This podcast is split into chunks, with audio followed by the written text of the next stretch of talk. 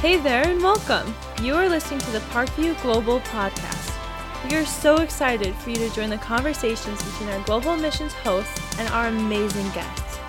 Don't forget to follow our social media accounts at Parkview Global.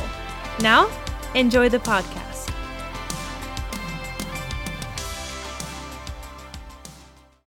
Hello, everyone, and welcome to the Parkview Global Podcast. My name is Christy Mullen, and I'm the Peace Plan Africa Coordinator here at Parkview Christian Church, which is in the south suburbs of Chicago.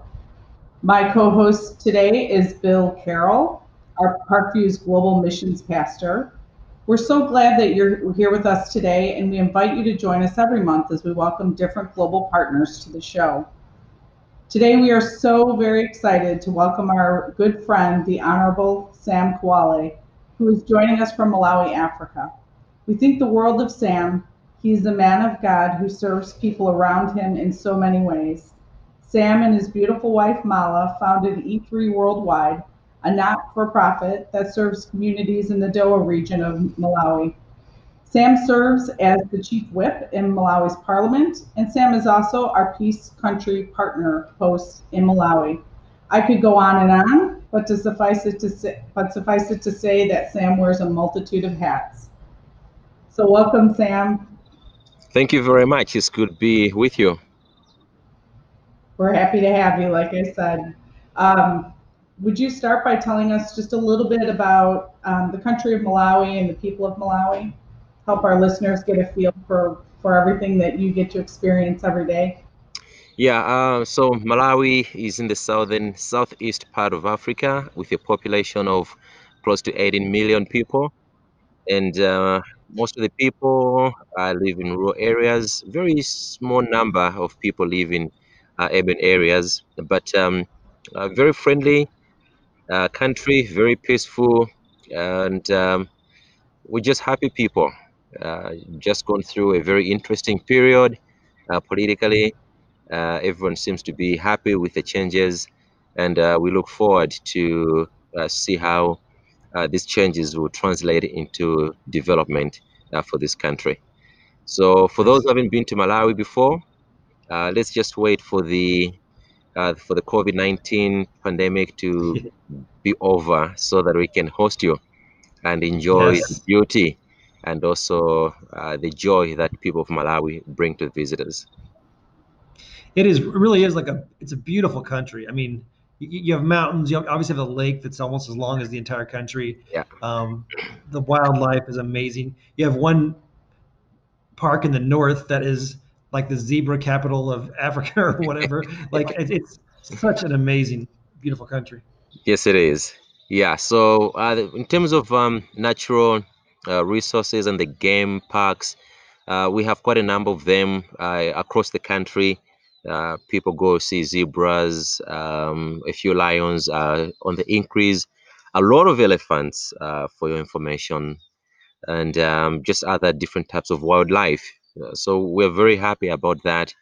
Uh, and you mentioned about the lake. The lake, that's where a lot of people like to go just to enjoy the fresh water, do a little bit of water sports, but just hanging out on the beach.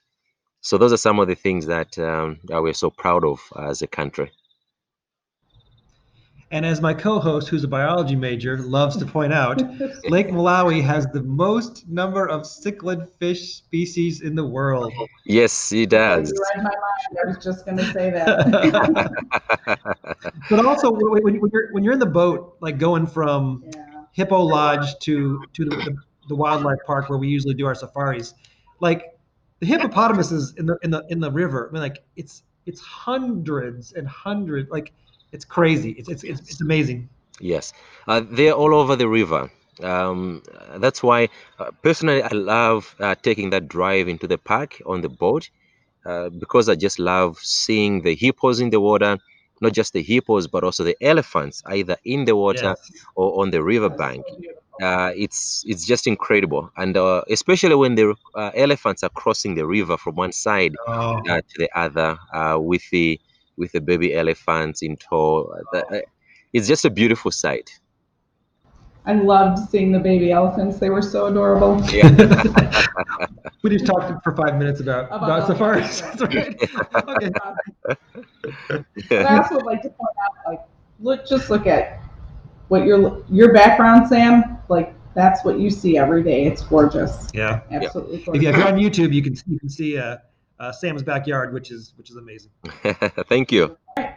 So, Sam, um, how about taking us back to the very beginning? Because you were connected with um, the peace plan long before Parkview. So, can you tell us how those seeds got planted? Y- Yes. So uh, what happened was um, I I had just graduated from college, and um, Parkview uh, before Parkview came to Malawi, but Saddleback was launching the peace initiatives across the world. The way they were doing it, they were using the small groups so that they could um, uh, go and do the peace initiative. So in Malawi, uh, they found me working uh, for a Christian radio station, and then I was recruited as a uh, country coordinator. Uh, the difference is that at that time they were u- as they were using the small groups. It was difficult for continuity of the peace initiatives because there was high turnover of people uh, coming through uh, Saddleback, and uh, those who came in earlier they had left. Those who came in later on they were not sure how to continue uh, where the other people left off. So uh, and also for sustainability of the projects because there were about seven churches that they were working with in Malawi, uh, and that was a little bit difficult. So when they phased that one out, they ended up um, uh, making sure that they, they ended up just uh, moving to Rwanda, and they changed the whole uh, way of doing it. Instead of just using the small groups, it was now the whole church that was involved in the uh, in the peace initiative. So that's why uh, they left Malawi. So about 10 years later, uh, or eight years later, in 2013, that's when the uh, I met someone who was very familiar with the success story of Rwanda and how the peace initiative was working there.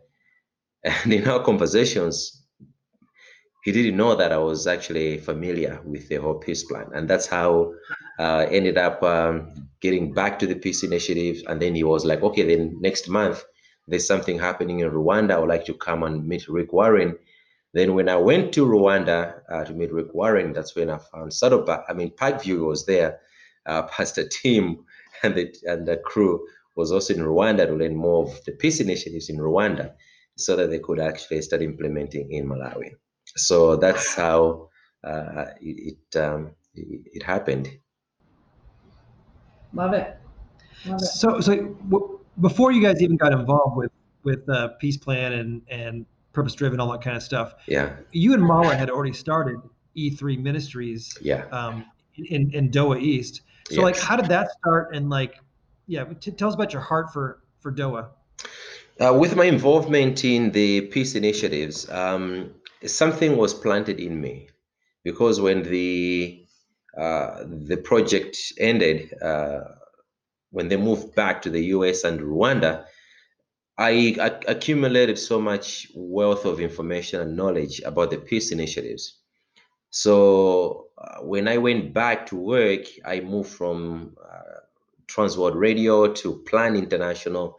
I only worked there for about three years, but I was very unhappy because what I had learned in the peace initiatives is something that I believed we need to do when it comes to community transformation.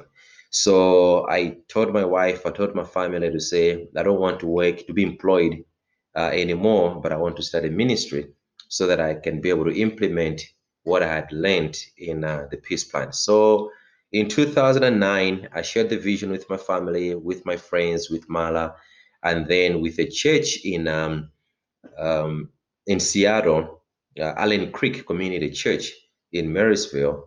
Uh, then they said we want to partner with you uh, because that's a very good vision. So 2009, that's when we started uh, the ministry known as E3. Uh, E3 we're actually very lazy in coming up with a name for an organization. so we're like, okay, what do you want to do? Uh, okay, we want to educate people. Uh, why do you want to educate them or to empower them with knowledge and skills? And why do you want to empower them? Well, so that they can be employed or they can employ other people. So that's where the E3 came from educate, empower, and uh, employ. So E3 uh, is the name of the organization. So uh, our goal was to meet people's uh, both physical and spiritual needs. Uh, what we uh, what we set out to do was um, to make sure that for people to really understand the love of God, that God loves them, and uh, share the word of God for them to be transformed spiritually, we also had to meet the physical needs. Uh, in Malawi, um, physical needs are a barrier uh, for people to really understand and uh, grow spiritually. Uh, that's a fact. Uh, you find that we have so many ministries, we have so many churches that are actually working in Malawi, but you find that the spiritual growth is very, very shallow. Um, simply because when people go to church, when they go back home, all they're thinking about is how are they going to meet the physical needs. So for us, we said, let's go out and help them be able to. So we meet their physical needs, but also we help them meet their own physical needs. So that when we come and share the word of God, the physical needs should not be a barrier uh, for them to really understand the love of God and how God would want them to uh, have their uh, their lives uh, transformed. So that's how we set out to do E3, and uh, we've been doing that since 2009 uh, up to today. Well, I think one of the coolest parts of the story is that, I mean, after several years of change and and relationships in, in Dowa, they actually came back to you and said, Sam, would you possibly um, run for parliament and represent us? And so, so unpack that story a little bit. And, and, please explain the wonderful title of Parliament Whip or Party Whip and what that means. So it was around 2012. Um, someone just came and said um, we were actually doing a, a mobile medical clinic. So someone just came and said, "Oh, I want to talk to you." So I said, "About what?" He said, "About you running as an MP." So I said, "Oh, thanks, but uh, I'm busy right now. So let's let's talk after the clinic." So and that was in the morning, and the gentleman actually stayed all the way up to 4 p.m. when we're wow. uh, close uh, picking up everything. So he told me again to say, people want you to be a member of parliament. I said, okay, thanks for letting me know. I'm not ready. So we need to leave. So we went. We are doing another medical clinic. He followed us to that to that new venue and he said exact same thing. I told him I'm not interested. Then a few weeks later, someone calls and he says, I need to talk to you because people want you to be an MP. I said no the first time. He called me another time. I said no. He called me the third time, and uh, so he's asking, "Oh, where are you?" So I said, "Oh, I'm I'm driving past uh, a village known as Chibanzi. I'm going to see some projects." So he's like, "Oh." I'm also right there at Chibanzi. So there was no way I could have run away from him, but just to stop. And uh, he came over, he said, Okay, I'm the district chairman. People have asked me to meet you so that you should be a member of parliament. I said, why? He said, because of everything that we've been doing, the sports ministry, the medical clinics, the food production, and uh, the education. So we want you to be a member of parliament because we think you can be able to do this at a larger scale. So I was like, okay, there's no way of running away from this. I've said no to different people before. Let me go and consult my family. And I thought my family were going to be so loving to me by telling me no, but uh, they actually said yes. So I was not very pleased about that. And then I talked to my wife. My wife was like, um, I thought my wife was going to be politics is bad. Uh, let's focus on what we're doing. And uh, my wife also doesn't love me that much. She said yes. So I was mad at her. So, yes, I know your wife. Yeah. so the, the thing is, uh, pretty much everyone who I had asked to say, what do you think about me running for parliament? Uh, pretty much everyone said yes, apart from two people. Uh, they had their own reasons. But uh, everyone said, go for it, go for it, go for it. And um, then uh, until uh, Dr. Lazarus Chakwera came on the scene and he said, okay, I'll run for the president of Malawi. And that, uh, it, for me, it was clear it was clear uh, answer from God to say, okay, now you have someone that I would like you to work with, uh, so that you can help him in how to change the country. Then I ran as a member of parliament, and uh, uh, people just came out of nowhere just to support me in my campaign. And uh, the first year, I won 60% uh, of the votes uh, as a member of parliament. And um, I was happy. I served for five years. And then last year, we went again for uh, elections, and then they voted for me again. Actually, last year, the competition was tougher than in 2014. Uh, so, but I actually managed to win again with a very large margin. And um, by the grace of God, um, the first five years I was given responsibilities in Parliament, but now from last year I was given even a bigger responsibility as the chief whip. A chief whip is someone who looks after the members of Parliament for your, from your political party uh, in Parliament. So you're supposed to look after their welfare. You have to coordinate everything uh, that happens in Parliament. So you are the point person, or you are the leader of the political party uh, of all the wow. members of Parliament. It's a tough task. Uh, leading over 70 members of parliament who each one of them in their own rights they are leaders so everyone thinks they're a leader so you have to lead leaders and that they have very strong opinions of things. So I was just very fortunate and blessed that I was given that opportunity to serve them. That's great. And obviously, we can't not go on without talking about the fact that uh, just what two weeks ago, um, Dr. Lazarus Chakwera um, was elected president of Malawi. Uh, Dr. Lazarus is, is a friend of the peace plan for a long time, yeah. as well as leader of the Pentecostal churches. Is that right? Yeah, the Malawi Assemblies of God, but also in Africa. But he also serves as a secretary uh, at at the world level. Wow. So, so what a great opportunity. So, Sam, just take a minute, unpack that a little bit. What are some possible changes that you see possible now with Dr. Lazarus uh, as the president of Malawi? Well, firstly, uh, what everyone is expecting is to see transformation, and not just transformation, not just transformation by name, but also by things that will be happening on the ground. Uh, he came up with the five principles that uh, we're supposed to follow if the country is, is going to, to, to develop. So we we talk uh, we have what is known as the the super high five uh, servant leadership uh, people expecting every person to serve Malawians, not to rule over them, not to be bosses over them, but to really serve mm. them. So servant leadership. And uh, the country is broken right now. We need to unify the country. Uh, broken politically, uh, in terms of religion, in terms of where you're coming from, uh, the social um, uh, fiber of the whole country is broken. So we need to unify the country. The second thing and then uh, in terms of prosperity, we don't want very few people to prosper. We want everyone to prosper uh, together. And uh, we have so much corruption. We need to end corruption. That's the fourth thing uh, that we're supposed to follow. And then the last thing is the rule of law. We don't want people to do whatever they want at any time. So those are the five things that we're expecting to happen in the country.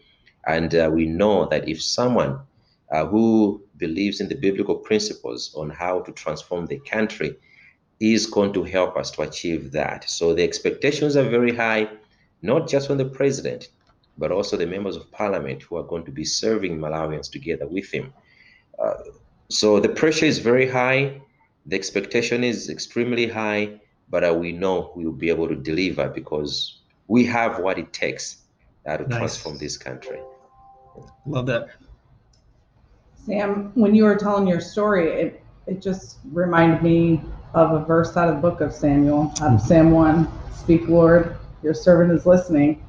It's kind of like he was knocking on your door through different people, and there you are. So I love that. Um, so um, you've talked a little bit about the churches in Malawi. Can you tell us just a little bit more about them? Um, how, how are they different from the city to the rural villages?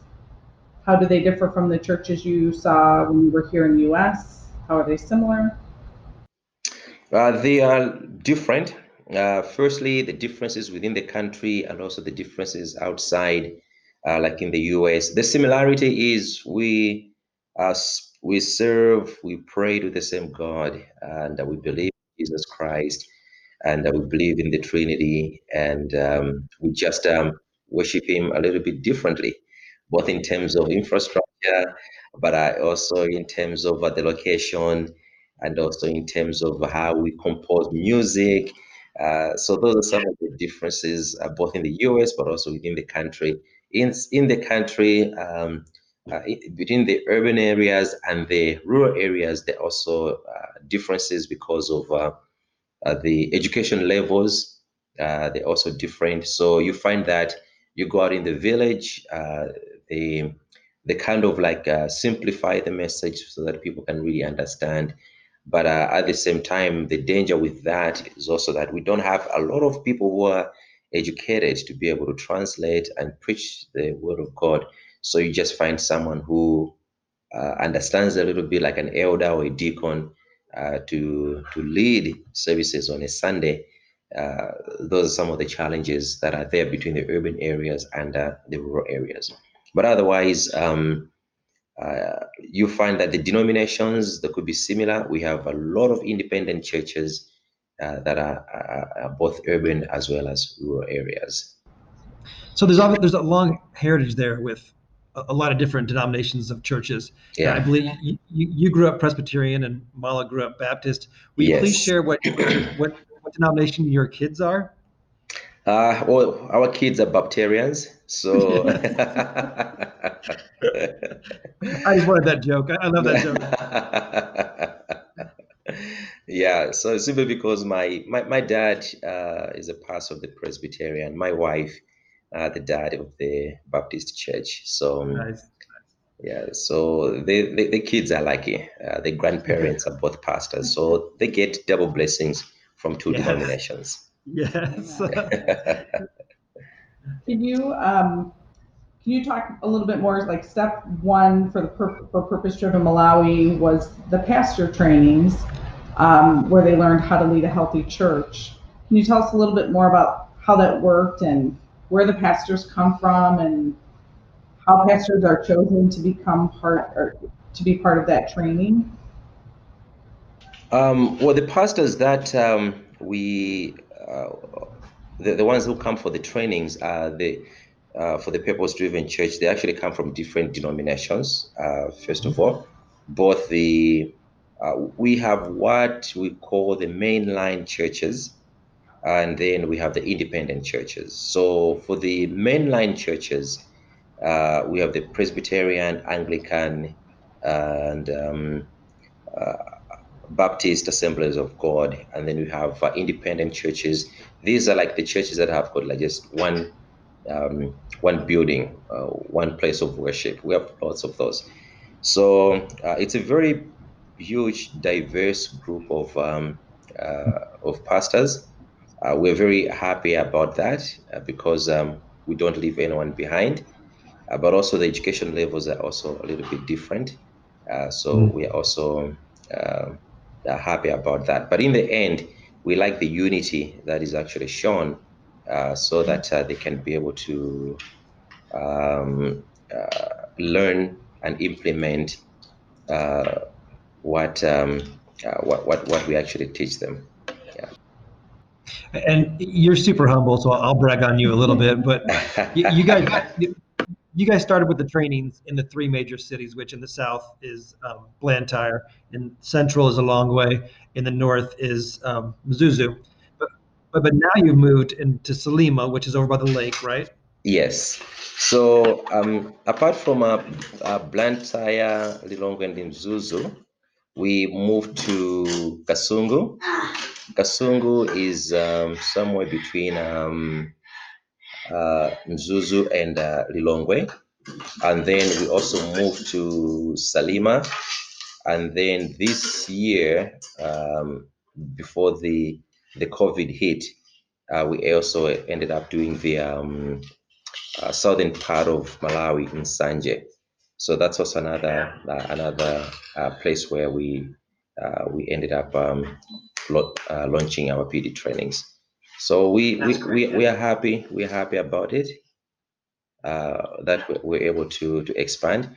Um, if the COVID if the COVID um, uh, wasn't there, uh, this year would have had even more uh, people uh, graduating than the previous years because a lot of people were excited about it. Yeah, I mean, like one of the big parts of the peace plan is the point is to unite the churches and, you know and really bring together all the denominations. Yeah. So Sam, how many pastors total have you have we put through uh, that basic training? Um, well, last year, uh, I think we by last year it was over 1,200 by the end of last year, and uh, this year we were actually adding close to 300 more pastors. If we were to take all the um, the uh, six uh, six locations uh, that uh, we're doing the training this year, because the lowest number That's of um, attendance it was 45 and uh, all the other places it was 50 60 and 75 was the highest. So if we were to take all the six places where it was over 300 people so uh, 1200 at the end of 2019 and then uh, we'll be adding another 300 this year Nice. That's beautiful. Love it. How, um, so how do we go from the um, trainings with the pastors to actually teams on the ground? Can you kind of bridge that for our listeners? Yes, so um, the, the trainings that we're doing, the uh, the PD trainings, the um, uh, it's the first part of um, what is supposed to happen, uh, what churches are supposed to do in the community. Uh, the peace plan is supposed to come after uh, the training of uh, uh, healthy churches. In the past, um, or traditionally, you find that a lot of churches they're so interested to go out and do peace initiatives, but that doesn't make them different from any other non-profit organization because you're just meeting the physical needs of people. But a healthy church understands that for you to impact the life of someone spiritually, or I mean physically, you also have to make sure that you as a church internally you are transformed spiritually. Malawi is a very good example of uh, why a healthy church uh, can have uh, an impact. Um, for a very long time, uh, Malawi has always been considered to be a God fearing nation, but at the same time, the corruption uh, levels are extremely high. And the funny thing is, most of the people who are involved in corruption, they're coming from the church. So it simply means that the church is not having an impact in the lives of its members because if members of the church were transformed spiritually, they wouldn't be involved in the corruption out there. So the reason why we focus so much on the uh, uh, purpose-driven church trainings is to help members or to help pastors understand that before you send your members out into the private sector, into the government, into the education sector, into any other sector, make sure you disciple them really well. They understand the, their role in society. Then, when you go out and do the peace initiatives, you are doing it not because it's going to make you feel good that you've done something uh, for the community, but you are doing it as a response to what Christ has sent you to do. And when you do things out there, you are not taking glory for yourself, but you are doing everything to the glory of God. So the reason why we have we we started with a uh, purpose-driven trainings before we focus so much on the peace initiatives is because we wanted people to really understand what is important. Now, because we've done the trainings over some time, now we are going back to the alumni and start asking them, what have you done with the training? What are you doing in your churches? Have you started peace initiatives? What initiatives have you done? What's the impact in the community? What help do you need to make sure that you're having even more impact? So the follow up is what is happening right now. Although it seems to be a little bit slow, It's because most of the pastors they uh, nobody wants to share their weaknesses. It's almost everyone wants to to talk about the success stories. So we, we tell them, yes, the success stories are great. Would really love to hear them, but would also want to find out your challenges. And that is why we have um, alumni meetings. Uh, we're having them every three months so that they could come and share their stories, the successes and the failures, so that when they hear someone is struggling here, someone can be able to say, Oh, I was able to overcome that challenge by doing this thing in this way. So um, we have the peer reviews during the alumni meetings, but we also are asking questions. We're asking them to give us some feedback. So we've moved from uh, the PD trainings to the peace initiatives and uh, working on the ground. Now, when we do that, that's when our pipe Parkview is also going to be coming in because uh, that's where you uh, you are sending teams uh, from the church to Malawi to work with the uh, local churches in the peace initiatives. So that's where we've actually been able to do. We, we've done the women conferences, we've done the business uh, trainings, and um, if it wasn't for the COVID nineteen, uh, we had yes. a, a, a year uh, packed uh, with activities that we were so excited about uh, because uh, Parkview was coming in to plug in and uh, help us even more on the peace initiatives. So, last question, Sam. How can our listeners be praying for you and for peace uh, for Purpose Driven Malawi? Well, um, uh, let me start with the, uh, the the peace initiatives in Malawi. Um, I just wish God could just point a finger at the world and say, "Hey, COVID, get out of the way. Uh, my kids need to work for me," and then it just disappears because we, we, we just want to uh, continue doing what we're doing. So if this pandemic can come to an end uh, pretty fast, uh, we'll be very grateful uh, because um, Malawi is going to benefit greatly uh, from the uh, PD trainings and the peace initiatives. So yeah. not only are you going to pray for Malawi, but uh, I pray for the whole world that this um, this disease has to go away. Uh, for Malawi itself, we have a new government, new president, new leaders.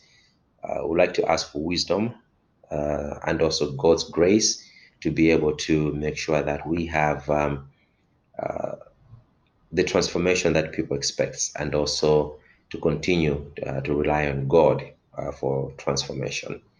Uh, for me and my family, just continued safety from everything going on around the world. A lot of people are getting sick. The number of people who are getting infected is on the increase in Malawi. we are doing whatever we can to stay safe. we've limited our movements a lot, taking all the precautionary measures. So we also like to ask for your prayers uh, and also strength uh, to go through this really well. We are used to running up and down a lot, so mm-hmm. staying home, uh, just doing one or two things a day, it feels very strange to us. right. Right. Well, we will absolutely pray for all those things. Uh, Sam, thank you so much. We're, we're, I mean, we love you guys. We love you and Mala and the kids. And uh, uh, tell Ruth and Chico hi for us. And they're gonna have a baby pretty soon, which is super exciting. Yes, and, uh, that's right. Um, we are just so honored to partner with you, and, and uh, can't wait for COVID to be over so we can all fly back to Malawi. It's killing me that I'm not in Malawi this year, uh, but we can't wait for that. But just for all of our listeners, so you know, in the show notes we'll have all kinds of things, uh, links to stuff that Sam talked about, some information about Malawi, um, all kinds of stuff. So check out the show notes, find out lots of information. You can also find in the show notes information about all of our global partners. So please check that out. Sam, thank you so much for joining us. Well, thank you very much, Bill. Thank you very much, Christy, and thank you for the support uh, that you are giving us in Malawi. We do not take that for granted, and we will be praying for you as well, uh, Parkview. Thank you.